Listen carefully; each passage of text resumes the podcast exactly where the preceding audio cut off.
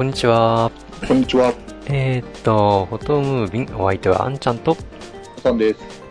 はい、ということで、かなりお久しぶりとなりましたけども、えー、っとですね、かなり、なんですかね、カメラの業界じゃないですけど、かなり大きな動きがありましたので、久しぶりの収録となりました。母さんどうですかね？そうですね、まあね、やっぱりその、まあ、時代の流れなんでしょうけども、各社またね、ちょっと面白そうなの出してきて。でそれこそね、まあ、ちょっと象徴的なのがあれですよね、あのまあ、ニコンの Z シリーズとか、うん。うん、あと、まだこれ発売されてないんですかね、あのまあ、キャノンの EOS-R ですかね。ですね。ねニコンの方が9月の末に発売かな、でキャノンの方が10月の末ですかね、25日発売予定ですかね。うん、そうですね。はーい。完全にミラーレスに移行、移行になるでしょうかね。うん、新しい新機種を出してきましたね。はこれどっちもこれフルサイズなんですね、見るとい。ね。そうですね。ついに、ついにあの、に大手の2社がフルサイズのミラーレスに手を出しましたということですね。うん。うん、で、それに伴ってあれですよね、マウントも変わったみたいですよね。そうですね。個人的にはね、今までのマウントで出して欲しかったっていうのはちょっとありますけど、2社とも完全に新しい企画ですね。そうですね、うんこれ見るとね、えっ、そうと、ね Z マウントと、あとは、えうん、ー RF マウントですか。RF マウントですかね。うん、そうですね。うん。やっぱり、あれですかね、もう時代が一眼レフからミラーレスに移行する、まあ移行、なんですか、業界的にしようっていう流れなんでしょうかね。うん、どういう感じなんでしょうかね。まあ確かにね、ミラーがない方が、うん。もう構造がシンプルになるから、うん。いろんな多分メリットが出てくるのかなという気はするんですけどね。そうですよね。うん。機械的な構造がないので、まあ小さくはなりますし、うん。で、やっぱり画質の面でもあれなんですかね。あの、両方ともやっぱり、えーと、画像素子とレンズのあの、後ろの玉ですかね。そこの距離も、ランジバックもかなり短くなって、やっぱりこれは画質に大きく影響するんでしょうかね。うん。うん、ですかね、うん。どうなんだろうな、多分まあ、画質もそうだと思うんですけど、うん。あと、あれじゃないですかね、その汎用性が上がるっていうか、その。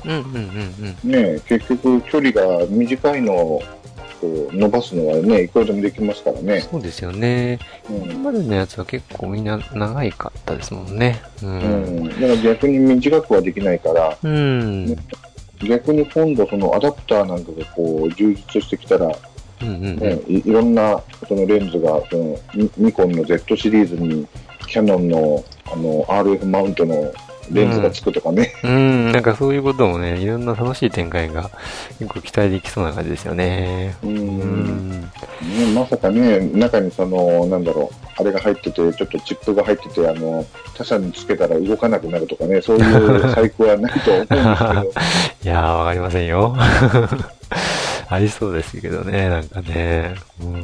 けど、あとやっぱりあれなんですかね、この、なんだっけ、EVF がだんだんだんだんうんうんうん賢くなってきたから、そうですね。うんあの、実際に見ました？あの、一応 Z7 と EOSR 一応見てきたんですけど、うん、やっぱりね、本当にもう、光学ファインダーと同じか、まあ、それに匹敵するぐらいね、本当に見やすい感じで、多分、相当、なんですかね、スポーツ写真のような、まあ、スポーツ写真も撮れるんでしょうけど、うんうん。早い場面じゃなければ、ま、まず遜色ないようなレベルで、うん、すごい気持ちよかったですよ。おー多分この E- EVF 問題だけ解決してしまえば、うん。情報量も多いでしょうし、あのうん。ね、それこそ、もう結果がそのままそう。あの、表示できるから、そうなんですよ。あれはね、ほんとすごかったです、やっぱり。うもん。うプレビューをしながら撮れるみたいな感じですね。そうです。ね。全くその通りで。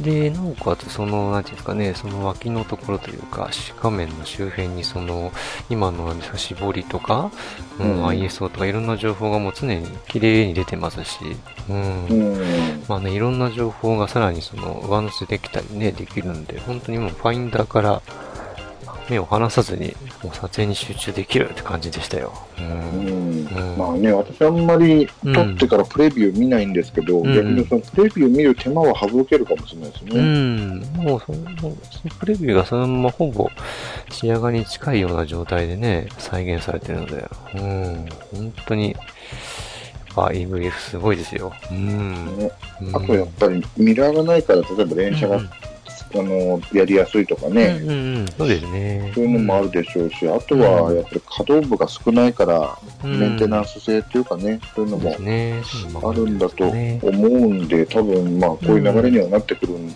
だろうなとは思ってはいましたけど、うん。ね、ここに来てまたね、多分同じようにずっと開発してたんでしょうけど、うん。ね、ほぼ同時期に出してくるっていうのが面白いですよね、これね。あそうですよね。この時期にね、やっぱりぶつけてきましたよね。ねうんよくあの車でも大体新車の発表時期が似てたりとかしてますけど、そうですよね。同じようなのがやっぱ出ますよね。うまいタイミングで。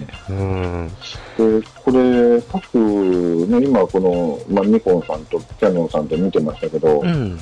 あの、あれですよね、これ、両者見てると、あれですね、面白いのは、キャノンの方はですね、今までのその EOS-M ですかね、うんうん。ミラーレスのちっちゃいの、うん。これはそのままキープしてるんですよね。うん。そのままありますね。M シリーズとキスのミラーレスシリーズは両方まだ健在ですね。うん。で、追加で R シリーズまあ、そうですね。まあ、R がまあフルサイズで、他はまあ APS-C っていう、まあそういう住み分けなんでしょうかね。やっぱね。うんうん。ですよね。で、これ、ニコンの方見てるとですね、あの、うん以前あったニコン1っていうのが、はいはいはい。うん、製品一覧からなくなってるんですよね。うーん、やなるほどね。うん。まあここだと違うとこですかね、やっぱね、メーカーとしてね。うん、だからね、そうですね、ミラーレスカメラ、製品一覧、かっこ旧製品っていうところに全部あの、ニコンあ1シリーズが映っちゃってるんですよね。あ。ああ、なるほどね。じゃあもうこれで完全にというか、一応ちっちゃい方はおしまいってことなんでしょうかね。そうですね、もう1リうんットルやめて、フルサイズの Z シリーズだけうん。みたいな感じなのかなっていうところですかね。もしくはあれですかね、この、うん、Z シリーズが好調、高評価ですかね、だとして、するああ、ご評でなった後、また、コンパクト版とか出す可能性もあるでしょうかね。ああ、それはあるかもしれないですね。まずこれで出してみて、これのその、例えば APS-C モデル出してみるとかね、うんうんうん。そういう展開はあるかなって気がしますよね。そうですね。うん。今のところ、そのラインナップはないんですもんね。うん。うん、そうですね。うん。なるほどね。やっぱりミラーレスといっても、やっぱり両方、やっぱり、まあ、フラッグシップに近いようなモデルなので、大きさ的にはね、一眼レフとそんなに大きさ変わんないぐらいでしたからね。うん。そうですね。これ、うん商品写真構えてるの見ると、そんなに小さい感じしないですね。うん。まあ、逆に、あの、実際触ってみた感じでは、あんまり小さいよりはね、ちょうど良くて、あの、使いやすいですけどね。う。うんん。あんまりちっちゃいとやっぱりあの、ミラーレスカメラって、小さいっていうイメージがみんなあると思うんですけど、あんま小さいと今度ボタンが操作しなかったり、あの、逆にみんなタッチパネルになって、うーん、操作したいものがね、逆にしづらいってこともあるので、うん、個人的にはこれぐらいの大きさにキープしててくれた方が非常に良かったと思いますよ。うん。そうですね。やっぱりね、うんその、なんだろう。人間の手の大きさうん。というのは、やっぱり大体決まって、平均値が決まってくると思うんでね。うんうんうん。ちっちゃすぎるとこのホールドできないですしね。そう、そうなんですよ。構えた時にね、結構ポロって落ちたりね、いあの、結構ブレにつながるので、ある程度はやっぱり大きさ必要ですよね、取るには。うん、うん大きさとあと重さですよね。ああ、そうですね。重さもありますね。ねちょうどこう、まあまあ、本当ブレないように取ろうと思ったら、ちょっと重量感があった方が、そうそうそうそう。ね、本当は一番いいんですよね。うん、本当にいいですよ。うん。で、やっそうですね。あと撮影でちょっと触った感じでは、やっぱりあの、ミラーレスだからできる、あの、完全なシャッター音のしないサイレントモードが一番一番欲しいなって思うとこですかね、機能的には。はいはいはい本当にね、全く音がしないので、逆に撮ってる感じがね、全くしないので、ちょっと気持ち悪いんですけど、うん。やっぱりでも、あの、撮りたいけれど、やっぱり音がするとちょっと品種を買ってしまう場面もありますしね、一眼レフだと。そういうところでは、うねん、あの、今後結構威力を発揮するんじゃないでしょうかね。うん。うんやっぱりね、それこそ、よく聞くのはその発表会絡みとかね、うん、うん、そうですね。うん。こ子供の発表会の時にシャッター音がうるさすぎるとかああ、ありますね。うんうんうん。決まってます。まあ、そういうところではね、結構活躍するんじゃないでしょうかね。うんね。う。ん、確かにこれね、使い勝手とか、まあいろいろな利用価値を考えるとすごい魅力的なんですけど、うん。ね、やっぱりまだ出てきたばっかりっていうのもあって、その、うん。ちょっと手が出ないぐらいの価格帯 で落ち着いてるっていうのが、そうですね。やっぱりちょっと、まだお互いというか、うん。結構いい値段しますからね、全部揃えるとね。そうですよね。で、やっぱりシステムもまた作り直さなきゃいけないっていうのもあるうし、ん。今回あれですね、アダプター買ったとしても、既存のレンズ使うには結構、アダプターと本体だけでも結構な投資ですからね。そうですね。そこまでするメリットが、まあ、あるかどうかっていうのは、もうちょっと時間かかるかもしれないですね。見極めるにはうん。そうですね。まあ、あとはボディが、あの、まあ、出たばっかなんでね、まだ高いので、もう少しするとこなれてくれば、ね、手が出やすくなると思うんで、うんその辺がどのぐらい、どういう流れでね、なってくるのか、ちょっとどう見守ってから買いたいというところありますけどね。うん。そうですね。まあ、うん間違いなくね、メリットは大きいとは思うんだけども、うん、そうですね。うん。これから買い替えるんだったら、まあ、無理に大きい一眼レフ買うよりは、うん、ちょっとコンパクトな。うん、で、ね、マウントも新しくなりましたしね。うん。どうせなら、うんうん、思い切って、新しい、新しい新規で買うんだったらそっちの方がいいのかなと思いますし、まあね、あんまり大きいので、そうん。あんまり大きいのが、大きいのはいらないよっていう場合は、まあ、既存のちっちゃいミラーレスでいいと思うんですけど、うん、ちょっと本格的にやるんであれば、うん、ですね。まあでも、ミラーレスが今度主流になってくるとね、あの、うんうんそれこそ一昔前にあったそのシャッター音問題というか、うん。うん。ね、メーカーによって、このメーカーのシャッター音がいいんだとか、いう人もいなくなってくるのかもしれないですね。そうですね。もう、新しく入るユーザーとしては、まあ、携帯も電話みたいな感じで、もう最初からスマートフォンがあるような状態で入りますからね。うん、そんなような感じで、ミラーって何っていう状態で、時代がそのうち来るかもしれないですね。うん。まあ、そうですよね。うん。まあそれあはうん。あと、個人的にあれだな、まあちょっとしたことなんですけど、うん。ニコンの Z シリーズ、うん。あの、前面の方のダイヤル近辺の赤いラインが途中で切れてるのが残念。あ、ニコンさんのアイデンティティというか、そういうところが、ちょっとデザインがあれでしたかね。そうなんですよ。この赤いラインがない、ないっていうか、こう、ズバッとこう入ってないのがちょっとなああ、なるほど。うん。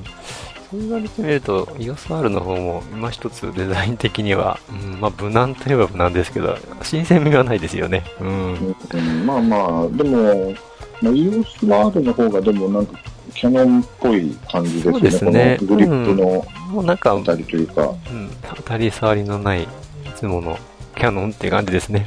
う。うんん。火を全く照らってない。まあ、その分、あの、使い勝手とか、あの、パッドも、まあ、今まで EOS のキス使ってましたけど、やっぱりもうすんなり入るというか、インターフェースがほぼ一緒なので、うん、うんその点はまあ、いいでしょうかね。うん。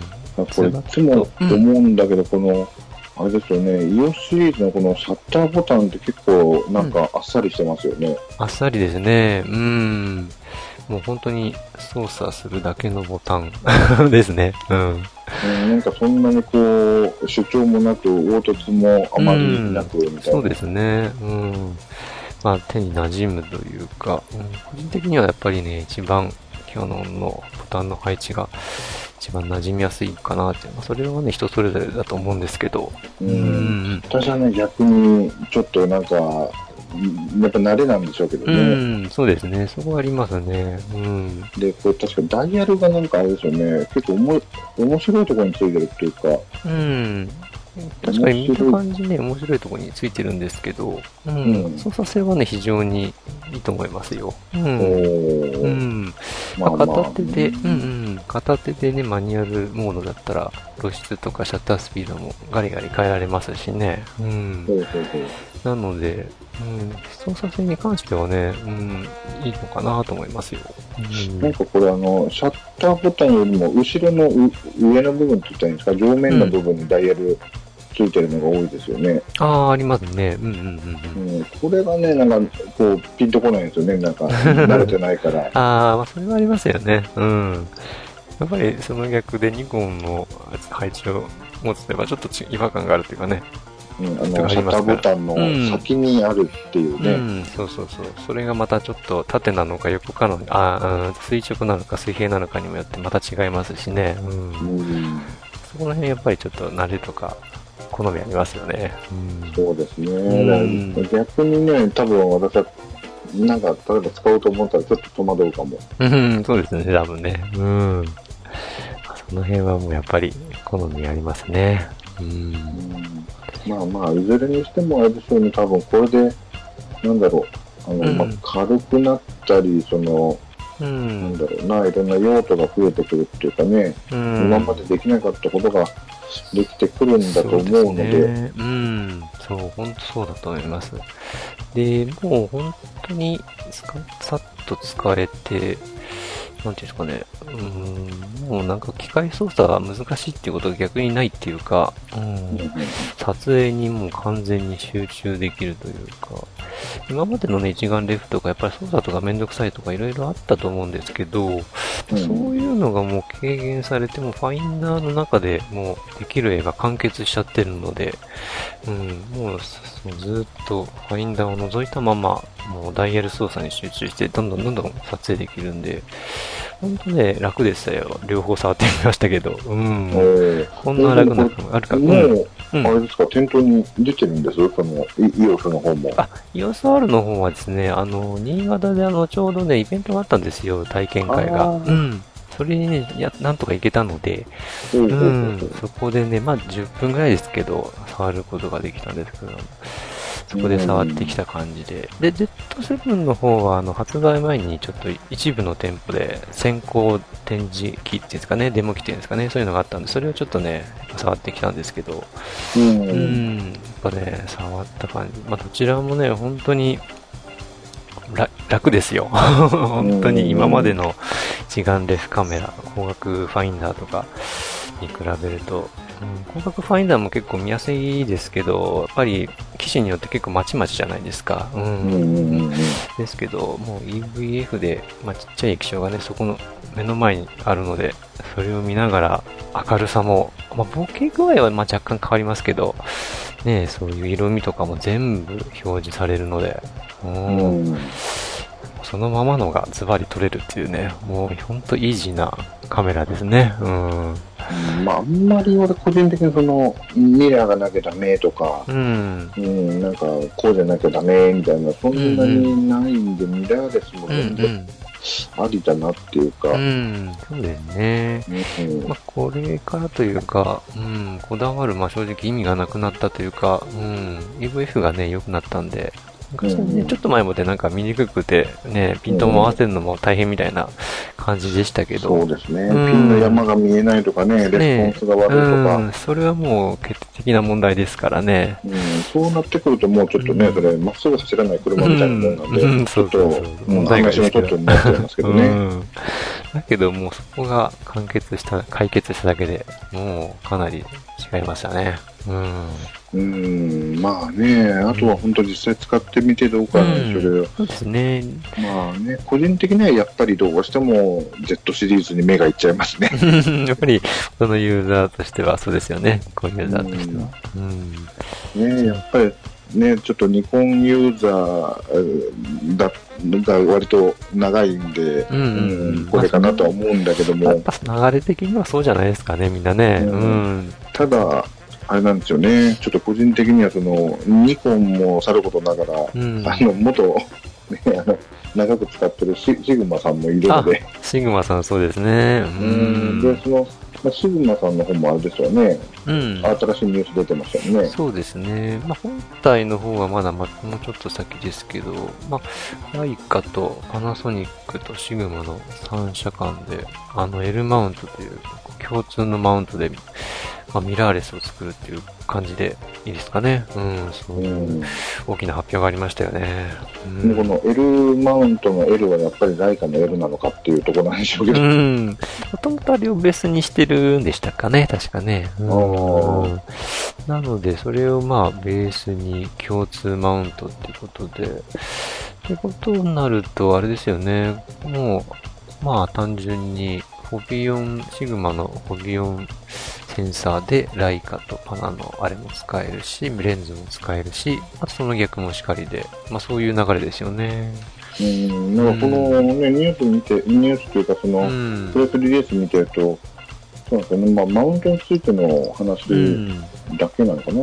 今のところそうですよね。ね、ライカのその L マウント規格を利用して自社の製品開発を行うことができるようになるっていう。そうですね。うとなるん。と、例えばですけど、あの、なんだろう。まあ、ここれ拡大解釈すれば、ね、あの、フォビオンを積んだ、あの、SD の新しいのの L マウントタイプがもう出るってことが出るですね。とか、そうですね。もしもしもしくはアダプターが出るとか。そうですね。もう完全にこのシグマはその SA マウントでボディを作らないって言っちゃってるので、公式に言っちゃってるので、うん。なので、今度出てくるフルサイズはもう完全に L マウントでってことですね。えーそれだとね、面白いですよね。これ、うんだから、うんもしかしたらないと思う、ないかもしれないけど、例えばそのシグマのフルサイズ、うん。ね、先ほどの Z シリーズとか、うんうん。EOS-R みたいな感じで、フルサイズミラーレスをシグマさんが出しました。うん。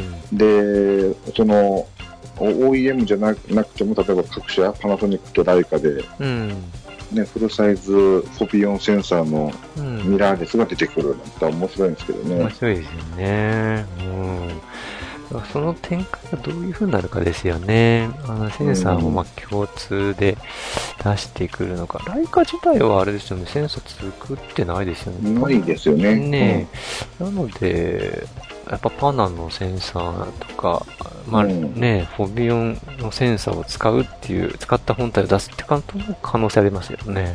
だからパナソニック自体は自分のところでこれセンサー作ってるんですよね。ありますよね。もうそれでもう今回の発表と同時にフルサイズも出しましたしね。うん。うん、なので、あとはライカとシグマはどうするのっていう感じですよね。うん。ね だから、うんまあ、個人的にはちょっとないとは思うんだけど、うん。その、コピオンせんあの生産するのに、ねどう、どうなのかわかんないですけど、より効率化を図るために、うん。パナソニックの方で、まあ、作れるようにするとかね、うんそういったら多分メリット大きいのかなって気がするんだけど、そうですよね。その辺も提携したりとか、うん、総合に関連してやってくると、またちょっとな面白い流れですよね。うん、ねそう、うん。そうすれば、んあの、生産量上がるからもうちょっと、うん、なんだろう、手の届きやすいところに行けるとかね、そう価。格帯が下がってくるとか。う。ん。あとは一番問題となっている、その、ホビオンの書き込みの遅さとかですね。うん。うんレスポンスの使いやすさとか、その辺も改善される可能性もなくもないですよね、こう、競技でね。そうですね、多分ね、うんセンサーの作り方って、ね、各社ノウハウ持ってるはずだから、うん。うんなんかちょっと方式変えるだけで書き込み早くなるかもしれないし、ねえ、そういうところがやっぱり期待したいところですけど。う、うんん。まあ何はともあれ、二人ともフルサイズフォビオンをいち早くお待ちしておりますって感じなんですけど。そうですね、ね出たらちょっとね、まあさすがにちょっと値段にもよりますけど、うんまず真っ先にちょっとあの注目すると思いますよ。ですよね。うん。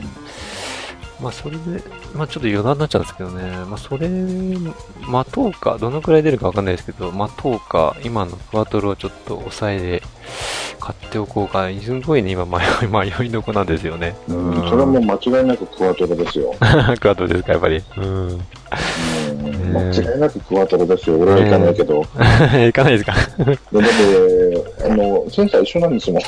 あ、まあまあそうですよね。ううんん。DP と一緒なんですよ、もうほぼ。そうですよね。まあ、それか、まあ、一個ちょっと面白いね、TP シリーズ買おうかっていうね、ちょっとどう迷いとこですよね。うん、まあ、そうね。私の場合は、まあ、まず DP2 を直すか、あの、電子ダイヤルがちょっとやばいので、ああ、そっかそっか。うん直そうかどうしようかっていうのが一つ。うんと、あとは、できることならば、ちょっと DP3 が欲しいかなっていう。ああ、なるほど。うんこのタイミングでね、ちょっとこう、値段の方が動きがあるかなと思ってたんですけど、まだなさそうですね。逆にあの TP2X とかも、前のやつがもっと値上がりしてましたしね、オークションとかだと。ええうん。なんかや、4万とか5万近くなってましたね、ええこの前見たら。でも DP2X はですね、うんあれ、侮れないんですよ。ただう、ん。当時ね、私もまだ使ってますけど、うん。たまに使おうと思ったら、もう、あの、バッテリーがやばいんですよね。なるほど。うん。うん、なので、そこだけクリアしちゃえば、うん。ちっちゃいし、あねの、小さいですね。ニョキって出てきますから、うん、そうなんですよ。自動のあの、自動で閉まる蓋みたいなやつね。そうそう。ちょっとね、一個欲しかったんでね、久しぶりに見たら、ゲゲっていうね、恐ろしい値段になってまして。ちょっと前までもう捨て値で売ってましたけどね。うん、そうなんですよ。ほんのちょっと前までね、もうちょっと安かったんだけど、やっぱり、もうないもんですからね。なかなかですよ。いや、あのー、あれですよ、DP2X がね、意外とあの、ちっちゃいし、うん。取ってもそんなに遜色ないっていうか、うん、うん。遜色ないって言い方はあれだけど、うん、絵見る限りはもう全然十分ですよね。そうなんですよね。それこそね、あの、なんだろう、シグマさんのあの、カレンダーとか見てても、やっぱり、なんだろう、1X かな、2X かなで撮ってられる方もいらっしゃるんですよね、これ。うん、ああ、実際うん、うん、うん。うん。そうなんですよね。まあちょっとそれにつながる話でも、まあ、今回フルサイズとかあのね、ミラーレスボディ出ましたけど、個人的にはやっぱりそれぐらいの大きさのフルサイズフォビオンのコンデジがちょっと言ってたりとかね、出してほしいですよね。うん。やっぱりね、一台こう、まあ DP もね、ちっちゃいんですけど、あまあ、あれぐらいで、まあ、あれぐらいの大きさかな？うん、それ以上ちっちゃいのは無理ですよね、物理的にね。うん。うんまあ、あれぐらいの普通の、もうポケットに、まあ、5ソットぐらいでいいので入る。やっぱりフルサイズなコンデジ、ソニーみたいな感じのを出してくれると嬉しいんですけどね。うん、まあ、よく言えば本当メリルサイズのうん。うんフ。ルサイズ。そうですね。うん。うんまあ、単焦点で、まあ、単焦点ですかね。ズームはさすがにちょっと厳しいかな。うん。うんあると嬉しいんですけどね。まあちょっとそこは夢ですが。で、それ、それの、うんあの、レンズ交換式と、2台展開でやると。そうですね。うん。まあそうですね。まあ、正直もうベイヤー機には戻れないというか、うん、ちょっとな。今回、ううんん、うん。うん、その気はまるでないですね。うん、そう。なんで、シグマのボディが本当にベイヤー機と同等のレスポンスで取れるようになったら本当にいらないですね。うん。うんまあ今のところちょっと、その何ですかね、オールマイティに使えるカメラとはちょっと言えないので、そのための保険のカメラとしてもう一台欲しいぐらいのね、要素あるわね、そういう感じのうん。買い方になっちゃうので、うん、それにはちょっと高すぎるので、うん、まあいったな、みたいなね。うん、そういう感じでしょうかね。そうね。一番いいのはフォビオンがもうちょっとね、あのーなんだろうな、ん。もうちょっとこなれてきてくれると、そうですね。ううんん。正直撮影そのものは別に遅くはないんですけど、やっぱ書き込みでもうちょっと止まっちゃうんですよね。うん。うんそこだけ解決すればっていうところがあるので、うん。ちょっと高くてもね。そのこともその、ね、この L マウントアライアンスでもう、うんみんなこう、協力して、すごいやつ作ってくれればいいなっていう。そうですね。うん。まあ、マウントだけじゃなくて、うん。その代わり、なんかべらぼうな値段だったら大変ですけどね。まあ、確かにね、車1台分とか言われても困りますうんけど、困りますけどね。うん。100万円の1億万画素のカメラじゃないけど。で、そまあそうですよね。情報量としては、まあ単純に3倍だから、値段も3倍になっちゃう困るんですけど。それぐらいのパワーは、やっぱりマシンパワーはいるんでしょうからね。うんうんまあね、多分、そうなんだよな。その書き込み速度の点はでも、みみんな、そうだろうな。いや、本当そうだけど、そのね、多分、センサーのノウハウはパナソニック持ってるんじゃないかな、この3社で言ったらね。うんうんうんで、レンズのノウハウはライカもシグマも持ってるわけだし、うん。うん。でフォビアンのノウハウはシグマが持ってるわけだから、うん。ここら辺うまくやってくれたらね、より快適な、そうですね。ねフォビアンセンサーが出てきたら面白いね。ですよね。多分ね、そうですよね、パナソニックも確か独自で、あの、こういう似似たような方式のセンサーを以前作ってたはずですから、ああ、なるほど。うん、消費電力は大きすぎるんだけども、ってあの、CC、3CCG なんか確かちょっと近いんじゃないかなと思うんですけどああ、そっかそっか、なんか言ってましたね。うん。うん、うん、うんね。うん。そういえばあれですよね。すうーんと、そういえば、フォビアの特許みたいなのがなんか来年だか、んもう何年かで切れるってああ、なんか聞いたことあります、ありますよね。。あれあれがもし切れると、もしくは、もしかすると他の会社もこう、開発みたいなのできるってことなんでしょうかね。うんですかね。ねえどうどういう、ね、あんまり細かいことが調べてもいまいち載ってないので、どういうことになるのかわかんないんですけど、うんまあ、といってね、簡単に作れるものなのかちょっとわかんないですけどね。うんそうですね。うで、多分あの、それで今ちょっと見てたら、ん。うん。あれですね、ソニーの有機酸素センサー、ああ、なんか噂ありましたね。うん、っていうのもなんかあるらしいですよね。うんそういう特許、特許出願中なのか、出てたのかわかんないですけど、うん。同じような構造、うーん、そういう構造のことは、構造がアンライセンスになってるんでしょうかね。あんまりよく詳しいことを見てないんでわかんないね。ちょっとね、だから特許が切れたらそれが出てくるとかね。うん。そうですね。そうするとまたちょっと似たような画質のセンサーで出てくるっていう可能性もあるんでしょうかね。他のメーカーからもね。う。うん今、さっと検索した限りでは2019年に切れるらしいので、来年ですもんね。おーうーん。合ってればの話なんですけど、うん、まあその辺はちょっとまだわかんない先の話ですかね。うん。そうですね。うん。まあ、どっちみち、ちょっと、4からは離れられないので、うんいい感じの出してくれるまで待つしかないですね、とりあえずね。うん、まあでも、仮に他社から同じような方式のセンサーが出てきてもな、まあ、使ってみないとわからないの世界ですけど。うんまあそこはそうですね。出てみないとね、なんとも言えないですけど。うんうんまあ、まずはこの L マウントのですね、シグマのカメラ。楽しみに待ちたいところですね。ですね。まあ間違いなくね、ボディも出てくるでしょうからうね。ん、ねえ。それがいつなのか。来年のフォトキナぐらいで、ああ、フォトキナじゃなかった。CP プラスか。ぐらいで発表してくれるといいですけどね。まあ、おそらくこのタイミングでアナウンスってことは、まあ間違いなくななんか出るでしょうね。パイロット版でも。ねえ、出るでしょうね。うん。期待してやりませんね。うん。ねえなんとか今回は時間を作っていきたいな、ん毎年毎年言ってるけど、そうですね、タイミングね、そればっかりはなかなか難しいですけど。うん。今からちょっと、いまだ出てないですよね、開催。ああ、まだですね。ああ、でも時期、時期は決まってますよ、もう。日にちは。うん。もう、もう会期って決まってるんですかね。会期ってね、もうなんかね、終わった直後すぐね、ほぼ決まっちゃうんですよね。なんほうほう一。週、二週間ぐらいするともう決まっちゃうのかな？本当だ。19年の2月28日から3月3日そうなんで、だ。早いんですよね、すごい。まあ、会場の問題もあるのかもしれないですね。ああ、そうなんですかね。うんうんうんうん、会場を抑えないとねう。ん。うん、なるほど、そっかそっか。あそこ人気ですもんね。うんあ、残念、残念なお知らせです。うん、はい。あの、出店の申し込みはもうすでに締め切られてるらしいです。ああ、出店の申し込みは残念ですね。ちょっと番組として出店できないですよ。ああ、そうですね。残念ながら。残念ながらできなかったですね。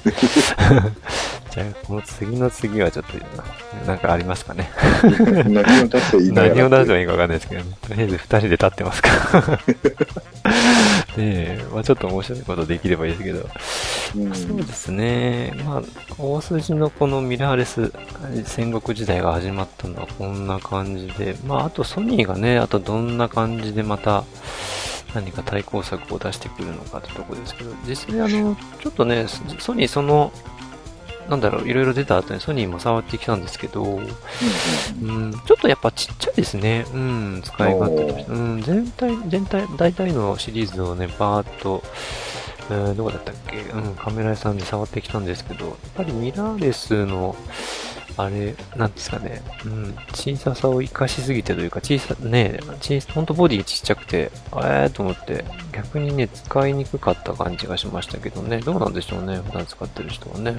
うん、どうなんでしょうね。私、あんまり、やっぱりなんか昔のその、ちょっと、ちょっとレスポンスの悪い EVF の印象が強すぎて、ちょっと遠ざかってるんですけどね。そうですね。だいぶ良くなってましたけどね。うん。なんかちょっとキラキラした感じで。ねえフルサイズミラーレス言ったらもう、ソニーの先輩特許みたいなところが、うん。ありましたからねありましたけどね。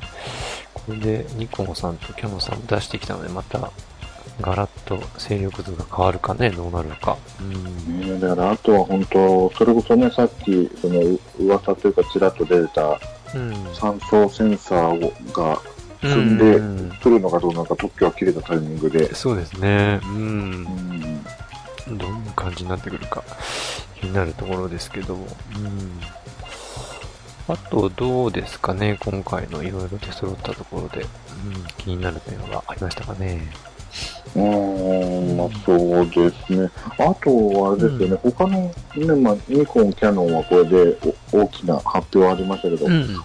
ほ他そんなに、あれですよね、大きい話は聞かないというか、大きいのはなかったですね。アップデートみたいな、ね、富士フイルムさんだと、中盤ミラーレスのまた1億画素とかそういうちょっと前のアップデートのやつとか、ううんうんうん。うんん、まああとはそうですね、変わ変わり種としては ZX1 っていう、なんか、アドビの CC の積んだカメラとかね、そんなちょっと変わり種とかありましたけど、えうん。ー、なんかその中で、カメラ内現像 CC が、あ、ライトルームになるですかね。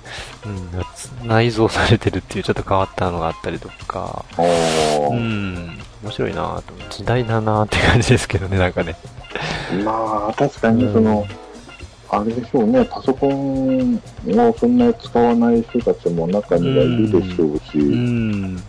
まあ、ありはありなんでしょうかね。うん。でも逆に、そっか、一応カメラ内現像ができる、うん。できできないのも結構よく考えたらありますもんね。ありますね。うん。なので、まあ、それも、それで、あと、リコーさんからつい、やついにというか、対応というか、GR3 が出るっていう、決定みたいですね。そういうのとか。うん。GR ファンも結構、まあ、シグマについて、コアな分、ね、ファン多いですよね。うん、まあそうですよね。うん。センサーが APS-C ということで、うん。今までいくつだったんですかね、センサーね。ちょっとちっちゃかったのか APS-C じゃなかったかなあな同のじ、ですかね。うんあの、なんだっけ、APS-C の GR うん。が確か最近のやつだと思うんです一番よね。2が、2もそうなんですかね。うん。ここがフルサイズだと思ったら、APS-C そのままですかね。まあ画素数なんかは上がったみたいですけど、うん。ええどんなもんなんでしょうかね。ちょっと気になるは気になるんですけど。うん。そんな感じとかですかね。うん。ああ、これそうですね。新しい、新しい GR とか、フルあえっと APS-C の GR うん、そうですね。ね。これ以前が、なんだろう、えっ、と、3分の2インチかな？あ、2分の、うんうんうん。かな？なんか要は、ちっちゃいやつ、ちっちゃいやつのシリーもありましたね。うん。